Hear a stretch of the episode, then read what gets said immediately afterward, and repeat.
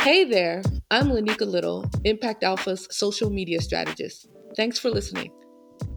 Impact Briefing is a quick snapshot of this week's stories from Impact Alpha, the leading impact investing daily. And there's much more deal flow, job postings, and a morning email brief to keep you in the know.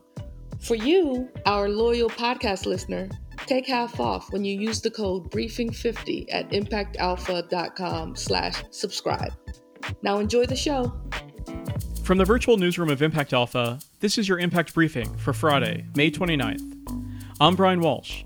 Today, Impact Alpha's Jessica Pothering speaks with angel investor and university lecturer on impact finance, Ani Patton Power, about redesigning venture finance.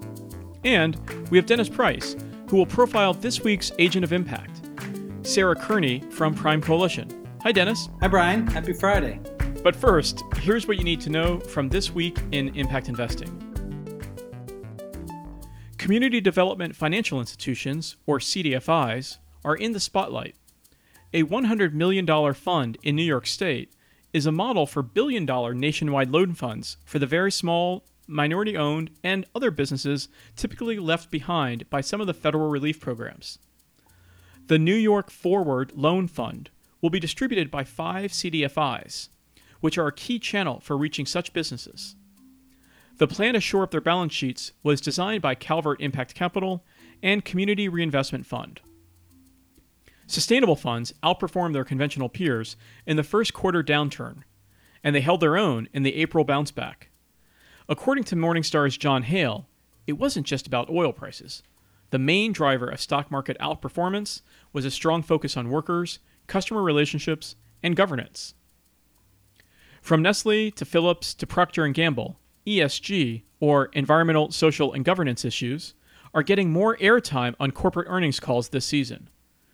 Investors are seeking out well run businesses that can drive long term value creation. Even predating COVID 19, pressure has been growing on executives to address long term strategies on their quarterly earnings calls. And the U.S. Development Finance Corporation, formerly known as OPIC, rolled out another $4 billion COVID relief plan, which is in addition to its previous $2 billion commitment. The Rapid Response Liquidity Facility will target existing DFC projects that have been particularly impacted by COVID 19.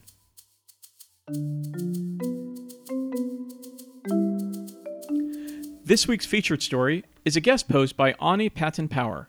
Impact Alpha's Jessica Pothering caught up with her to find out how venture finance can redesign itself for a more inclusive post COVID world.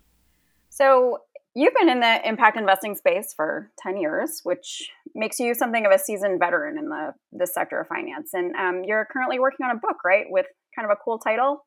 Yeah, it's called Adventure Finance. It's about redesigning venture finance um, to work for founders, funders, and communities. Right, and you wrote a piece for Impact Alpha this week on that topic. Um, it's actually about really the urgent need to recreate capital markets to be more inclusive. I think that at the beginning, impact investing was really about proving that we could do well and do good. And um, so we took the structures from traditional finance and just added impact to them. And, you know, that works for some organizations, but to be able to really revolutionize capital, I think we need to start focusing on redesigning the actual risk capital structures, embedding impact, and really committing to creating wealth at the community level. And, and that's going to take a redesign of everything and a rethinking. And I think that it's time for us to, you know, break the mold of traditional venture capital and private equity and impact investing. In your piece, you identified 10 um, alternative financing structures that are already being used by impact investors. What's different about these and why are they better suited to achieving impact? So, there's a variety of different options that impact investors have when they choose how to allocate capital. And one of the things that I would love to see more funders do, and that I've been doing in my own experience and helping other funders to be able to do, is to really evaluate what works for the entrepreneur. So as opposed to just saying, you know, this is the only type of deal I can do, I can only do VC, I can only do this kind of debt, having a set of options that say, right, you are this kind of funder. You are a funder that's interested in running this sustainable business for the long term. how do I give you the type of risk capital that you need that allows you to own this company in the long term and to be able to run it in a sustainable manner? The problem with exponential growth is that it isn't sustainable in the long run even if we want things to grow exponentially, they're not going to do so forever. So, giving entrepreneurs only the choice between equity, debt, and then you know some kind of grant funding, which is scarce and really valuable. It, it doesn't give them enough options to be able to actually do the things that they want to do in the way that they want to do them. So on the risk capital side, expanding the types of risk capital that entrepreneurs have access to to be able to run impact enterprises, to be able to put them on a sustainable path um, and look at sustainable returns um, for investors, and also about the recycling of capital, sometimes faster, so that you have investors that are putting money into startups that are starting to see liquidity earlier that are able to then take that capital and reinvest into other startups. So it's really looking at it from a deal level and from a fund level of saying, how do we meet the needs of the market and how do we get creative about how we meet the needs of the market? So it starts with that entrepreneur and that issue and then designs around that as opposed to just saying, this is the only type of deal I do because this is the only type of deal that my LP, you know, will allow me to do. So it's about designing funds that have a flexibility to really create deals that work for the entrepreneur. Yeah, you um, you're part of uh, an angel investment network in South Africa called Dazzle, right? Um, and uh, you guys recently closed a deal that really was designed specifically around the business and the founder that you're investing in, but also has this uh, recycling capital component that you just mentioned. So, can you talk a little bit about that example and um, why you especially like that one?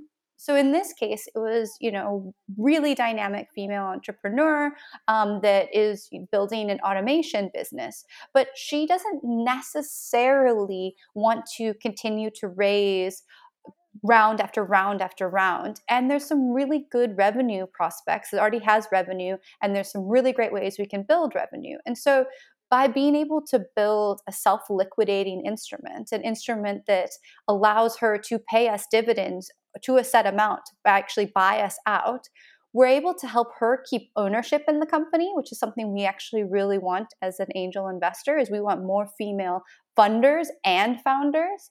And so we want to make sure that she continues to have ownership in this company. And it also allows her then to grow the business without necessarily needing to continue to go back and fund everything um, with equity. And so it does give her the option. Now we have a convertibility you know agreement in that. So there's a convert so that if she does go out and raise money then we participate alongside um, other investors. But she has that option to instead buy us out with the dividend payments um, and be able to then um, run the company how she'd like to run the company. Really a lot of these examples are still pretty niche. Um, what do you think is needed to mainstream these approaches in impact investing it's a great question because, you know, oftentimes we assume, and I see this all the time, we assume that because something's not done, that it shouldn't be done. And I get that from entrepreneurs, I get that from investors, from different types of funders. Oh, but you know, this is how you do investing. And so I think that part of it is an education piece. So, you know, when I do workshops with funders, it's quite fun to get to see them design these types of funds and then start rolling them out. And when I do workshops with entrepreneurs, their biggest gripe is that, but who's going to give me this is the type of capital I want? You know, who's going to give me this type of capital? And so it's important to be building up both of those at the same time.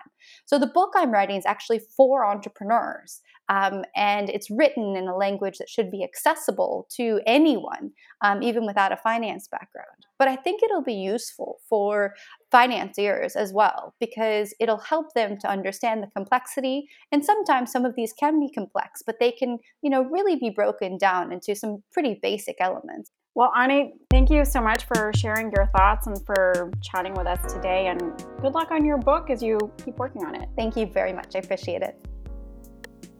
Now it's time for this week's Agent of Impact. Dennis, who are we featuring this week? This week we're featuring Sarah Kearney of the Prime Coalition.